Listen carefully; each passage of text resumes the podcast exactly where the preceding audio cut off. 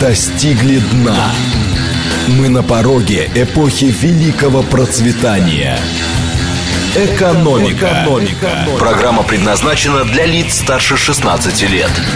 Здравствуйте, микрофон Михаил Хазин. Начинаем сегодняшнюю передачу. Как обычно, э, вопрос. А, но прежде чем начинать э, э, голосование, а, я немножко преамбулу некоторую скажу. Значит, по имеющимся данным, на Украине собираются вводить уголовную ответственность за оскорбление Майдана. А, что под этим будет подразумеваться, не очень понятно, но я думаю, что будет подразумеваться то, что утверждение о том, что Майдан это не, не народная революция, а государственный переворот. Вот что-то в этом смысле.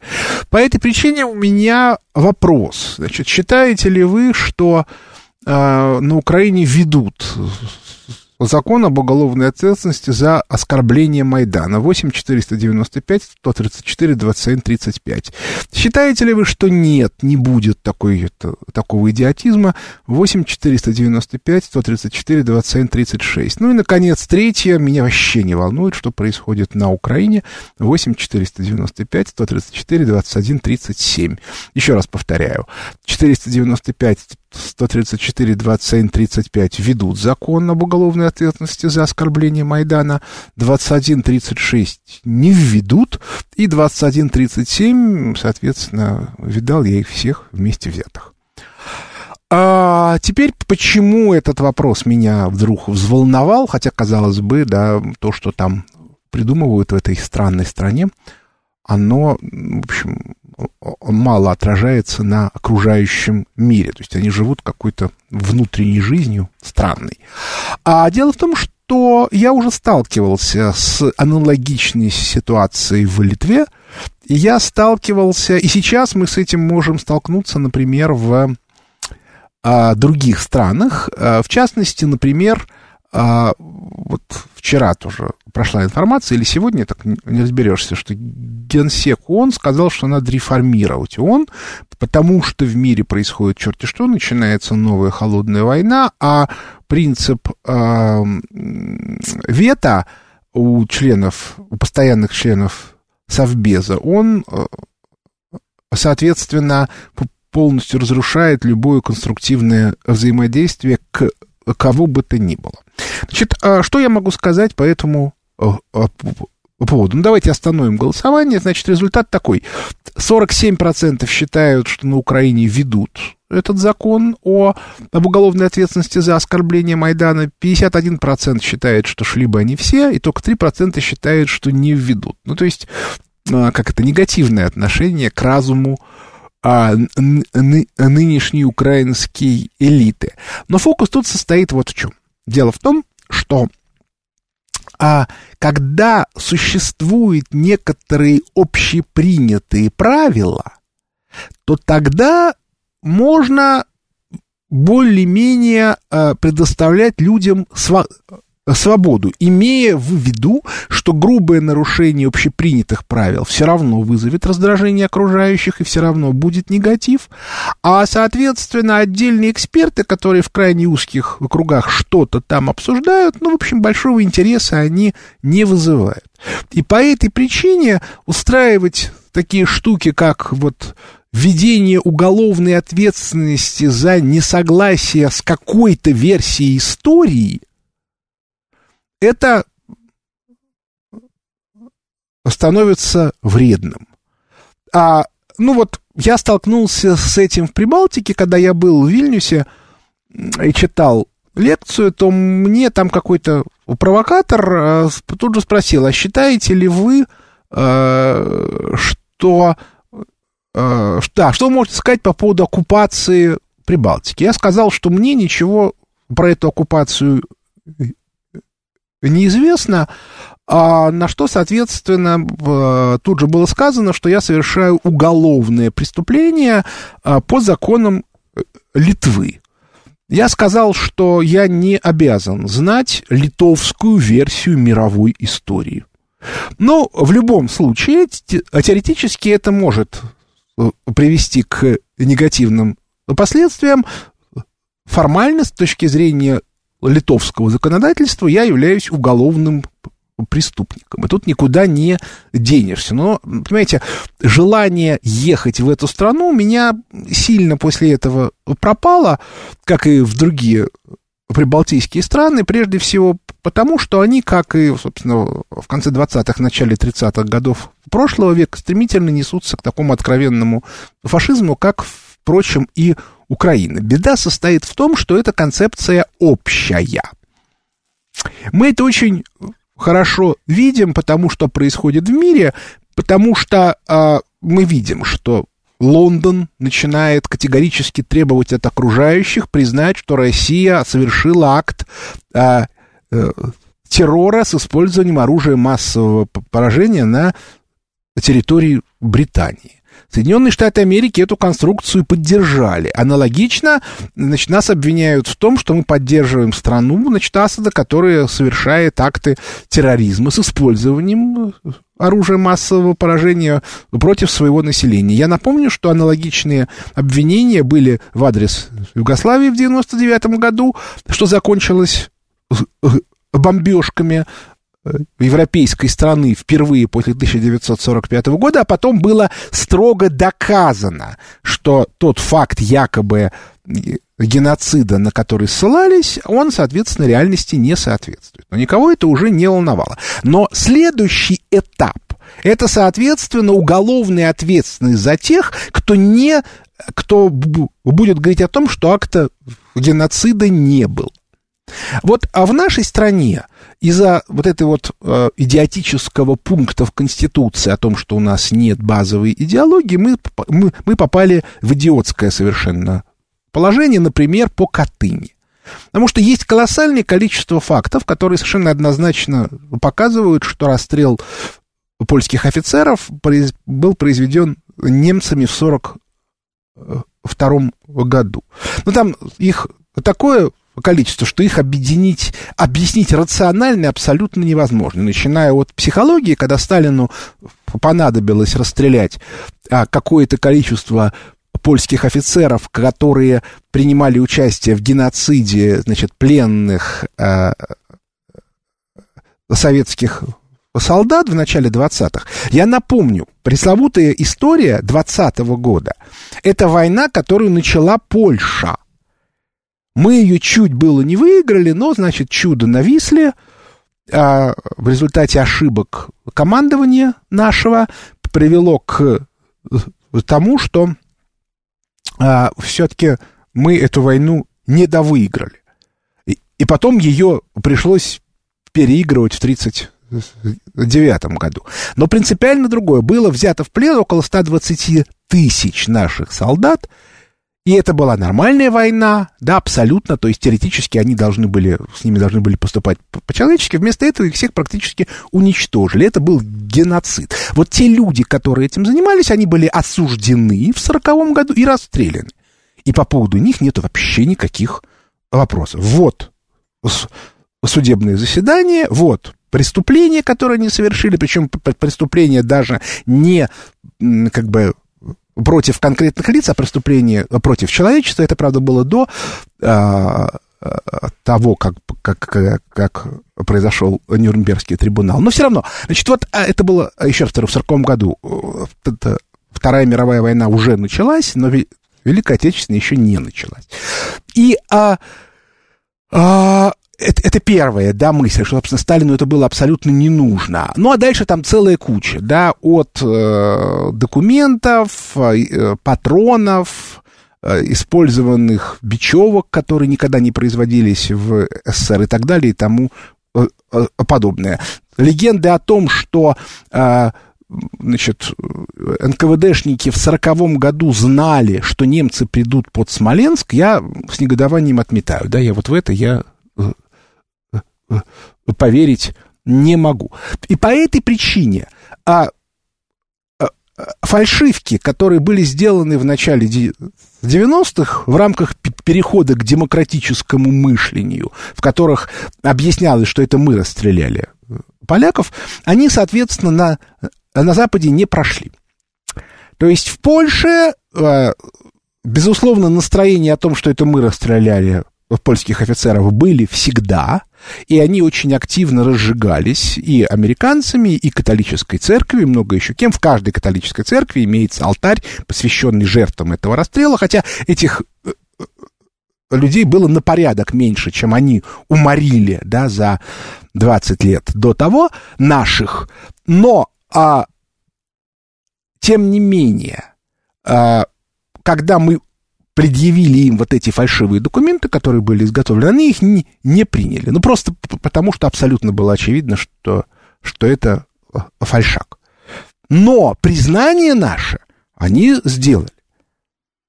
То есть, иными словами, мы оказались в совершенно идиотском положении сегодня. Есть официальное решение государства о том, что мы признали за собой, и есть исторические факты, которые свидетельствуют о прямо противоположным. И если мы говорим, что э, это признание было ложным, то в этом случае те, кто в нем участвовал, а прежде всего те, кто готовил документ, они еще живы.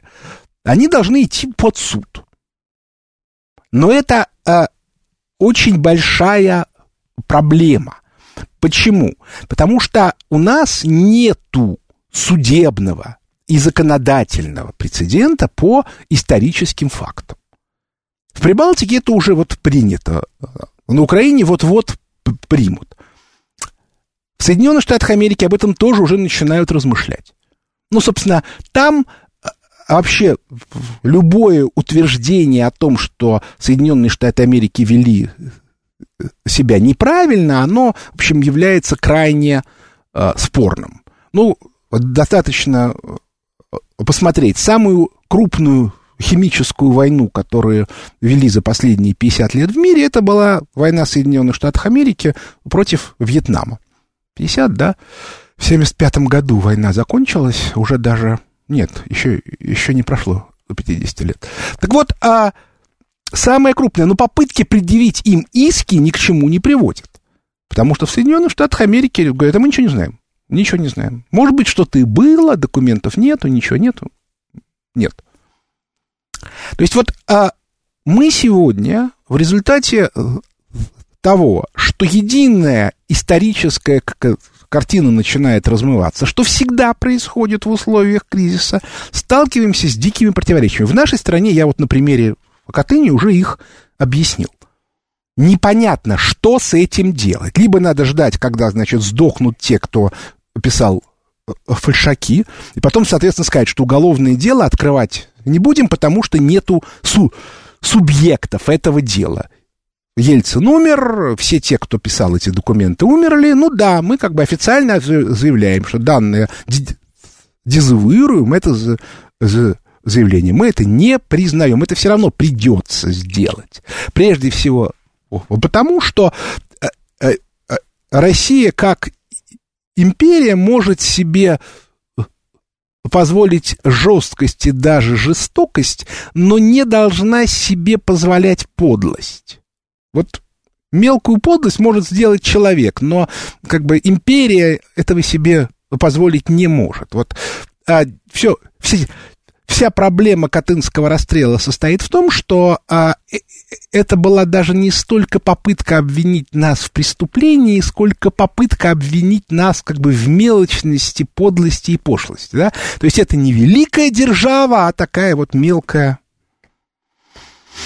вот, а, ну понятно, да, требовать, соответственно, величия от республик Прибалтики немножко смешно, от современной Украины тоже. А, а, а вот у Соединенных Штатов Америки а, проблема, у них когнитивный диссонанс. А почему? Потому что а, они все, э, себя, что видно на примере Вьетнама, всегда вели как империя, то есть хотим стрельнуть и стрельнем. Хотим убить там югославских детей и у, убьем. И не надо только мне объяснять, что а, у них там были случайные ошибки. Да, существует целая наука, как, соответственно, психологическим образом подавлять волю противника, и, грубо говоря, попадание одной из ста ракет там в поезд, который пассажирский, который идет по мосту, или там в, в жилые дома, это обязательное условие, чтобы все понимали, шутки в сторону, да, вот вы не слушаетесь нас, вы будете наказаны, и наказаны вот именно вот так вот, жестоко. А это вот абсолютно э, типичное поведение. В случае с бомбардировкой Сирии, последней, абсолютно очевидно, что Соединенные Штаты Америки решали не внешние политические проблемы, они никого не хотели напугать, они решали проблемы внутри политические. Именно по этой причине ни, ни одна ракета никуда не попала. То есть в этом смысле это была очень классная операция, нужно отдать им должное. Но а что делать в современной ситуации той же Британии, тем же Соединенным Штатам Америки? Они создали без законодательства некоторую картину мира, и, а сегодня эта картина мира разрушается. Разрушение картины мира в глазах общества – это разрушение общества. То есть ее надо любой ценой сохранять. Но при этом а, не получается сохранить вот это вот имперское величие. Вот в деле Скрипаля а, там можно много спорить, да, кто отравил, было ли вообще отравление, еще чего-то, но поведение руководства Великобритании это не поведение руковод... руководителей великой державы. Это поведение мелких гопников которые, вот ты идешь по улице, они, они, а, они к тебе подходят и говорят, ты почему на нас косо посмотрел? Вот сейчас бу будешь отвечать. Вот это вот абсолютно классический совершенно вариант. Да, с разного рода банановыми республиками так себя вели всегда, но при этом подразумевалось, что с банановыми республиками говорят не руководители государства, а какие-нибудь полковники. Ну, собственно, если вы посмотрите, да, как разговаривали американские, как военнослужащие, офицеры НАТО с югославами, когда вот э, заканчивались эти бомбежки, это было именно так. Вы делаете то-то и то-то, это приказ. При этом все претензии к ним. А вот резню там в деревне Сангми устроил лейтенант Келли. Или там Колли, я уж не помню, как его звали. Да, его осудили, потом через полгода освободили, и, в общем, никаких особых проблем у него не было, а, ну, только, как бы всегда говорилось, да, вот вы нас обвиняете вот в этой резне, а мы, соответственно, вот его осудили. А то, что было еще, там, в, в, в, во многих сотнях деревнях, а ничего не знаем, никто ничего не видел. Так вот, э,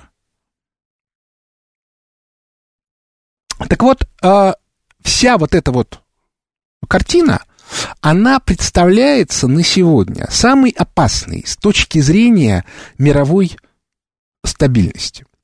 То есть тенденция в условиях распада модели государственности сохранить ее через жесткие репрессии, то есть, ну, условно говоря, законодательного закрепления некоторой единственной верной исторической версии, она очень сильная. И вряд ли кто-нибудь откажется. Кстати, в нашей стране это тоже началось.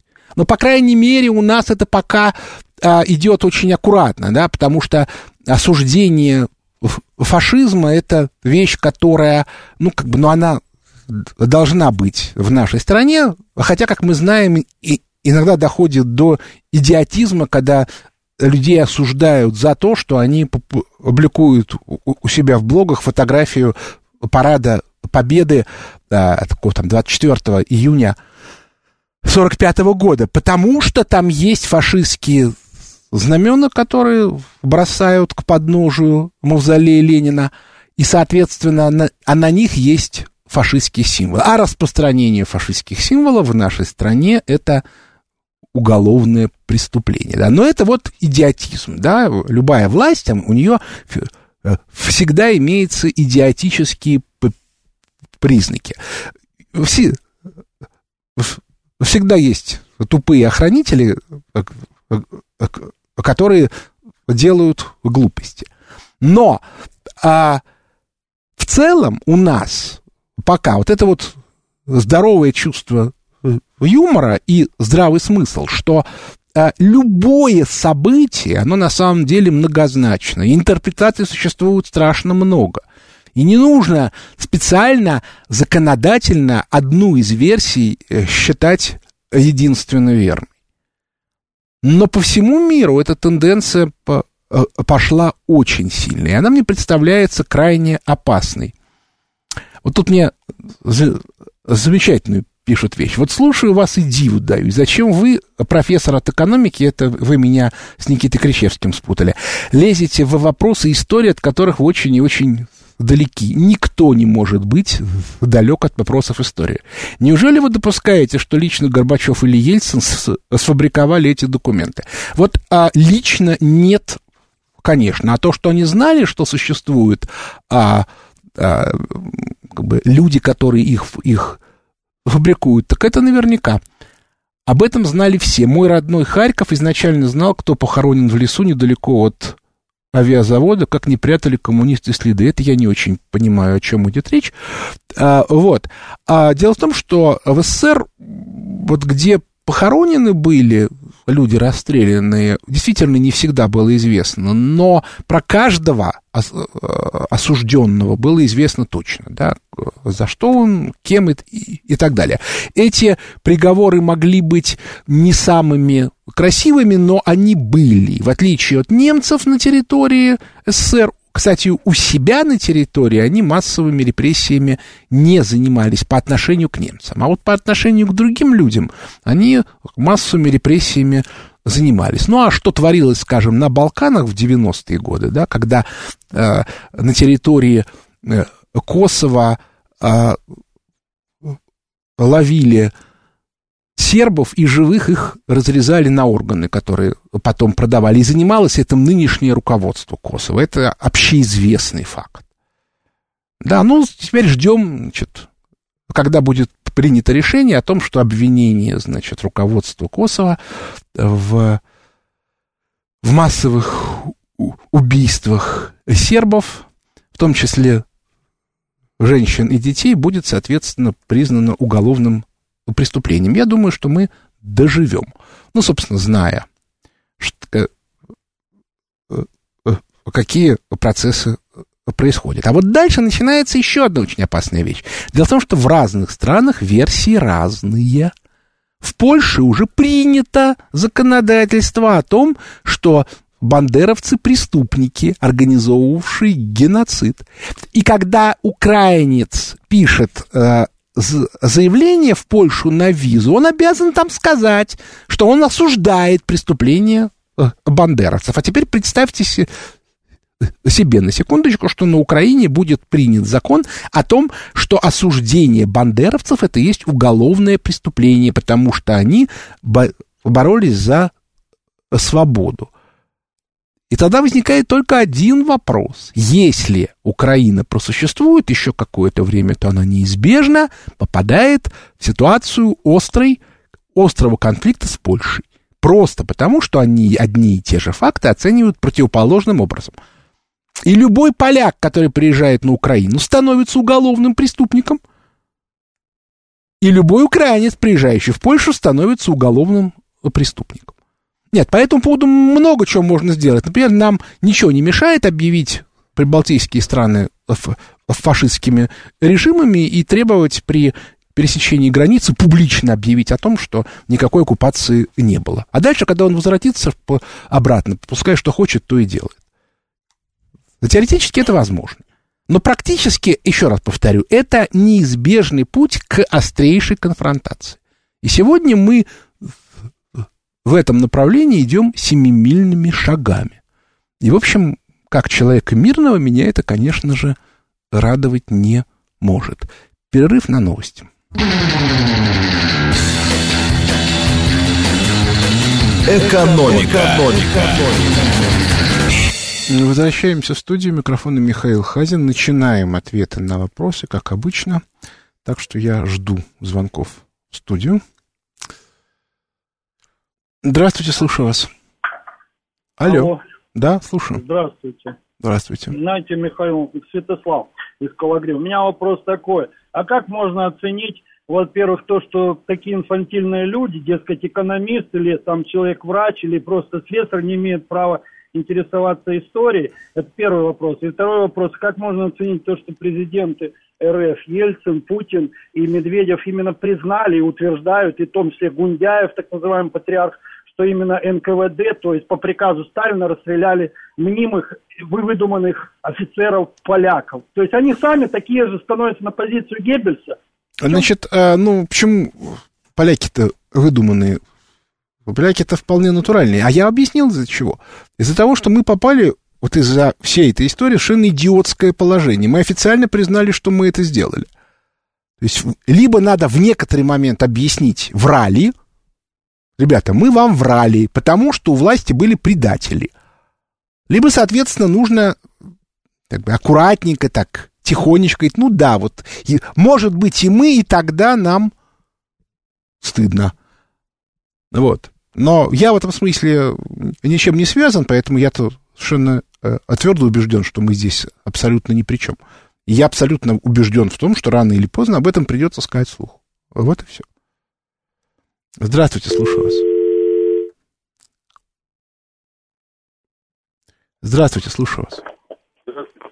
Михаил, да. скажите, а не за это ли вот Мухина постоянно таскает по судам, осуждает, что он разоблачил еще 15 лет назад эту Катынскую трагедию? Он же все это сам привел, что это все фальшивка. Не, ну еще раз повторяю, Мухин только один из тех, кто кто это разоблачил. Но любой нормальный человек, который смотрит на документы, это как бы однозначно совершенно понимает. А почему его таскают? Ну, я думаю, что да, потому что те, кто организовывал эту фальшивку, и те, кто ее идеологически поддерживает, прекрасно понимают, что рано или поздно отвечать придется, а отвечать не хочется. Поэтому у них есть непреодолимое желание эту, э, как бы, эту, эту фальшивку утвердить. Они понимают, что закон принять не получится, да, об уголовной ответственности за отрицание расстрела польских офицеров сталинскими сатрапами. Это вот это уже не получится. В 90-е могли и принять. Но сейчас не получится уже. Ну, хотя бы, чтобы было судебное решение. А судебное решение тоже не получается. Ну, поэтому, а что будет там через 5-10 лет, мне это абсолютно очевидно. Здравствуйте, слушаю вас. Здравствуйте, Михаил. Хотелось бы узнать ваше мнение по поводу развязывания Америкой финансовой войны. Какие нам ждать последствия рядовым гражданам России? Да какое это, с точки зрения Америки это не финансовая война. Есть Бреттон-Вудская система, в которой доллар мировая валюта. Имеется МВФ как главный штаб, соответственно, а, действий для всех, кто имеет дело с долларом. Американцы нам резонно говорят, ребят, если вы работаете с долларом, признавайте наши правила. А если вы не признаете правила, перестаньте работать с долларом. Но тогда у вас, соответственно, экономика рухнет. Потому что вы же сами в 90-е годы перевели свою экономику на зависимость от доллара. Все. То есть они абсолютно рациональны. Другое дело, что они не понимают, что нельзя с, с большой страной, с колоссальной историей, с колоссальными достижениями вести себя как с банановой республикой. Но они же сами-то с собой себя точно так же ведут. В том-то все и дело. Отсюда и Трамп вылез, который объяснил, нельзя с великим американским народом вести себя так, как себя с ним ведут банкиры. В этом смысле это вот две стороны одной медали. Один, одни и те же причины, одни и те же следствия. Другое дело, что поскольку общества разные, то и, соответственно, проявляются они по-разному, но суть-то все равно одна и та же. Здравствуйте, слушаю вас. Здравствуйте, Михаил Ильич. Э, здравствуйте, уважаемые радиослушатели. Если позволите, три вопроса. Вы знаете, только давайте, ну хорошо, давайте. Короткий есть... совсем. Да. Значит, вот если я кладу деньги на депозит, вступаю ли я в сообщество ростовщиков? Раз. Второе. Ваш взгляд на проект РЕН-ТВ. Два. И третий вопрос. Вот у вас шикарное образование. А, у вас опыт а, в аналитике. Вы делаете потрясающие прогнозы, и может, они еще и сбываются как вас угораздило э, поселиться на 30 этаже 30-этажного дома? Все. Вы знаете, а по части поселиться на 30 этаже 30-этажного дома. Знаете, это первый мой дом. Поскольку э, квартиры своей у меня не было. Это было для меня слишком дорого. И когда появилась такая возможность, нужно было за нее хвататься. Купили мы вначале в, в этом доме однокомнатную квартиру. В процессе строительства, когда у нас чуть-чуть появилось больше денег, то появилась возможность сделать двухкомнатную. Но проблема состояла в том, что двухкомнатных там у нас в, в, в доме несколько в, в, вариантов, а мы, у нас хватало денег только на самую маленькую. А самая маленькая была одна на 30 этаже. Вот и все.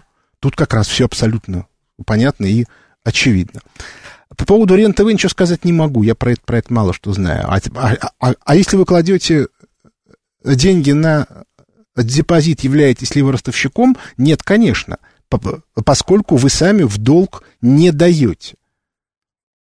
И правила вы не определяете. Можно ли ругать людей за то, что они живут по этим правилам, а, а люди в этом не виноваты. Потому что мы живем в рамках некоторых общих правил, установленных государством, в том числе законодательства. Есть закон о банках и банковской деятельности. Вот у вас и получается, что единственный способ сохранить свои сбережения легально. Это вот такой. Нет, ну, конечно, там и, их можно и по-другому вкладывать, но тогда риски выше. В этом смысле люди не виноваты.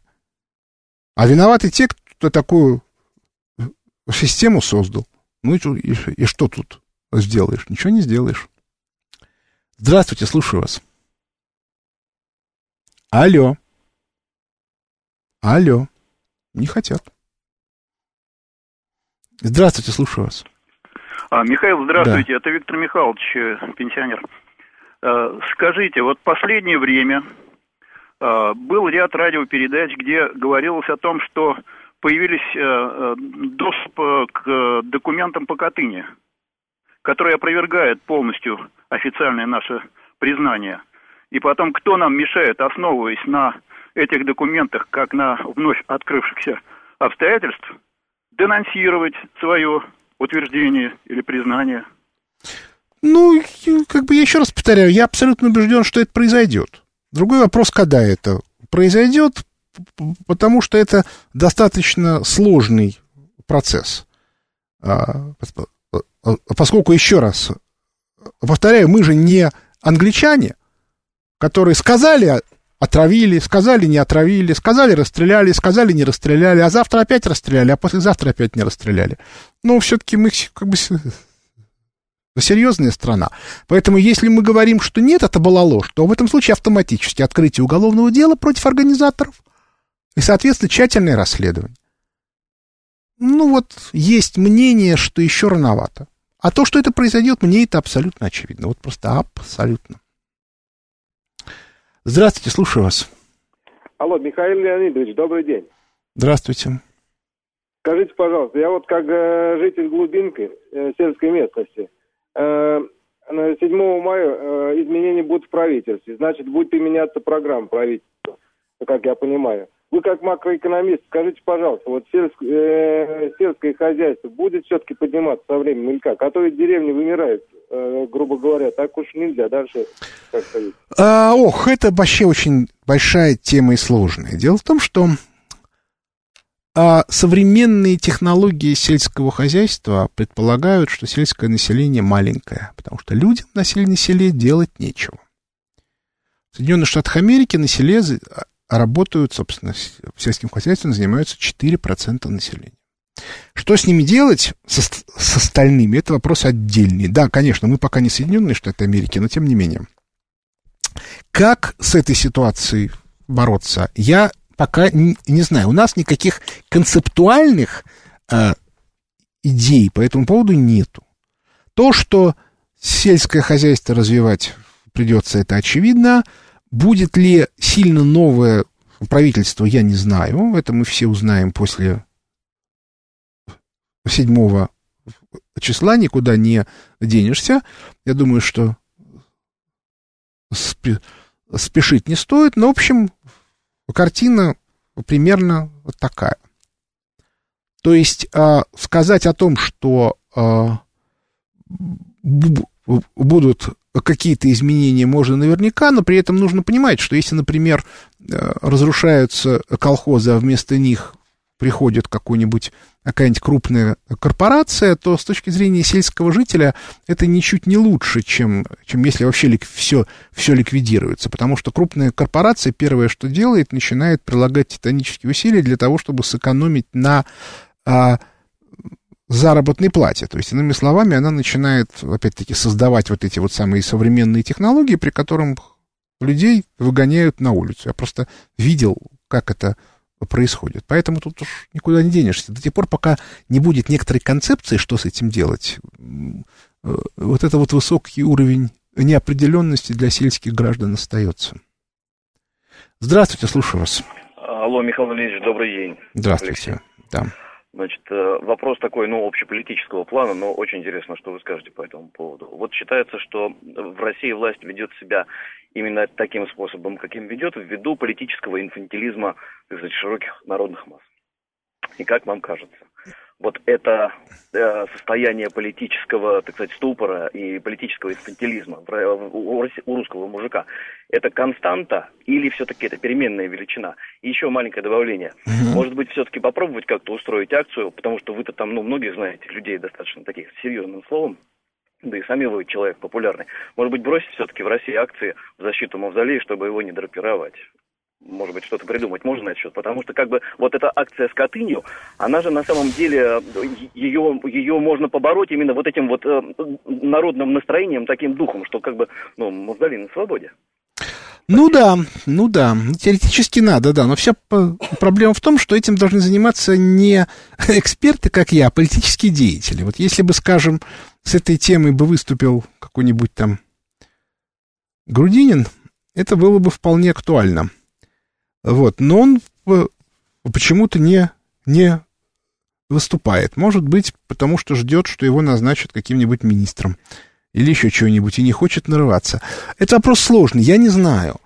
А, ну, просто, что касается а, вот моего участия, ну, вот еще раз повторю, не, не, не политик я, это, это неправильно. Вот, хорошо, что у нас там дальше. Здравствуйте, слушаю вас. Добрый день, Михаил Леонидович. Можно вам задать вот такой вопрос?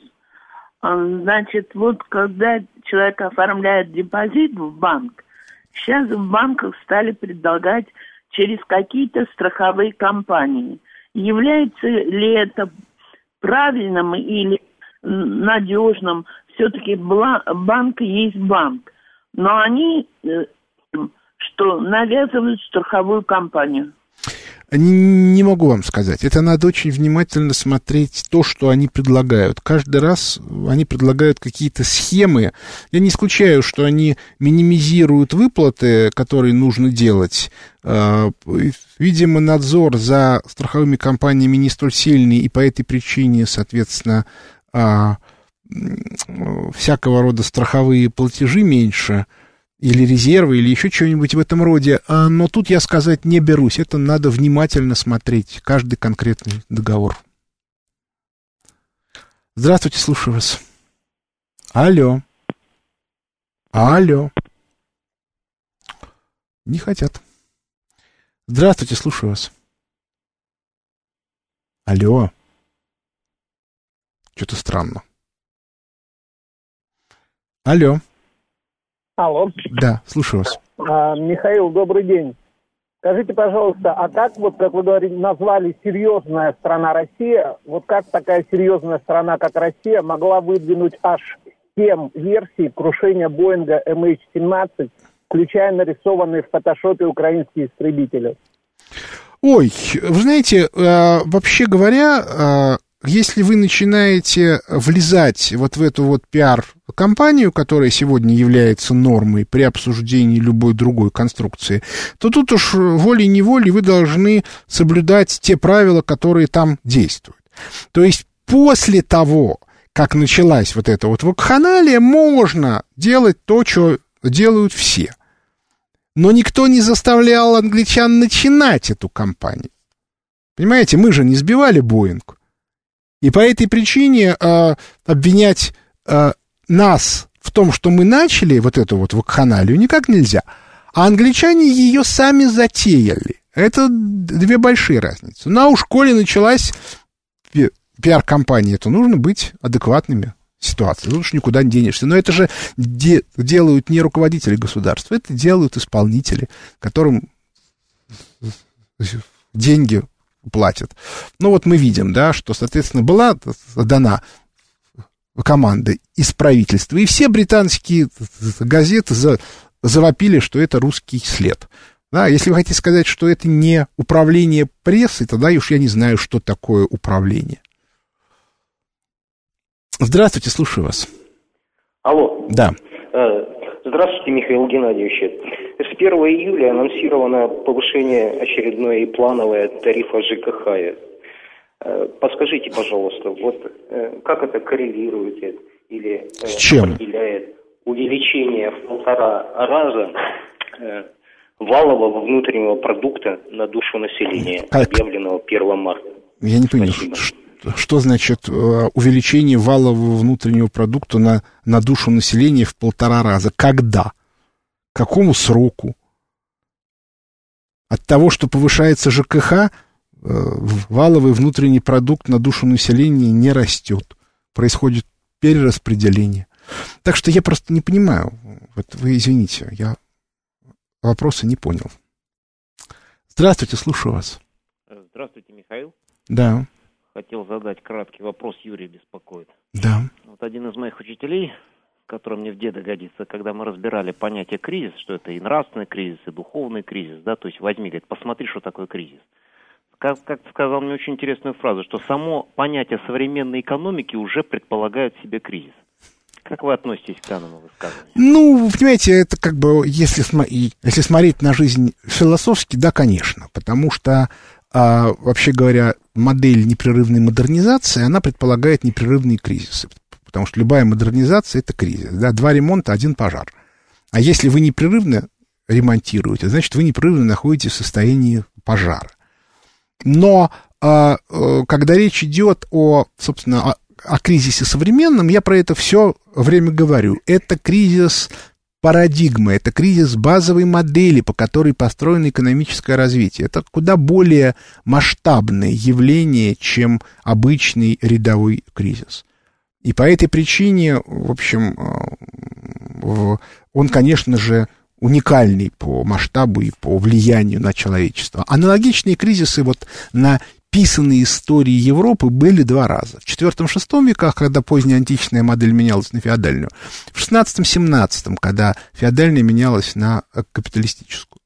Для нашей страны, может быть, можно еще добавить кризис 1917-20 годов. Но, опять-таки, мы видим, да, три года и 200 лет — это принципиальная разница. Вот мы сейчас находимся в кризисе, сравнимом с кризисом IV VI века.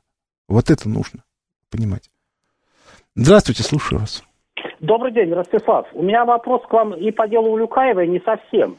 Вот в сейфе Улюкаева, если почитать опись изъятого, нашли среди другой валюты и белорусские рубли. Ну, понятно, что не 3 рубля.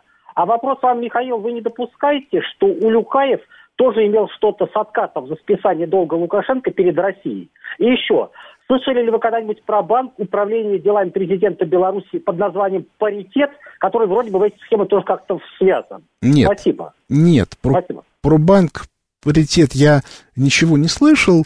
Про то, что э, Улюкаев получал откаты из Беларуси, я тоже ничего не слышал. Я думаю, что если бы речь шла об откатах, Улюкаев бы их брал в долларах или хотя бы в рублях. А, значит, чем вызвано нахождение у него в столе белорусских денег, я не знаю. То есть мне, мне, мне по этому поводу трудно что-нибудь э, сказать. Здравствуйте, слушаю вас. Доброе утро. Да. Леонидович, вот радиостанция «Демократическая» приходят разные экономисты. Один экономист утверждал, что перевозка мусора из Москвы на подмосковные свалки увеличит национальный продукт. И вот в связи с этим вопрос. Вот миллион подмосковных жителей, которые работают в Москве, они платят налоги в Москве. Это справедливо или нет? Как вы считаете? Ну, не надо путать ВВП, который для страны в целом, и, соответственно, справедливо или несправедливо. Конфликт между Москвой и Московской областью в части того, что э, налоги платят в одном месте, а тратят деньги в другом, это реальная проблема, она всегда была. И более того, она практически неизбежна, потому что разделение между Москвой и Московской областью, оно довольно искусственно. Но просто если это сделать, если этого не сделать, слишком большой получается субъект. Кстати, идея об объединении Ленинграда и Ленинградской области, то есть Санкт-Петербурга и Ленинградской области, она там уже бродит очень активно. То есть, в общем, а, а, те, а теоретически этот вопрос нужно решать. Практически, разумеется, мэр Москвы, он всегда политически более силен, чем губернатор Московской области, и по этой причине этот вопрос зачастую не решается.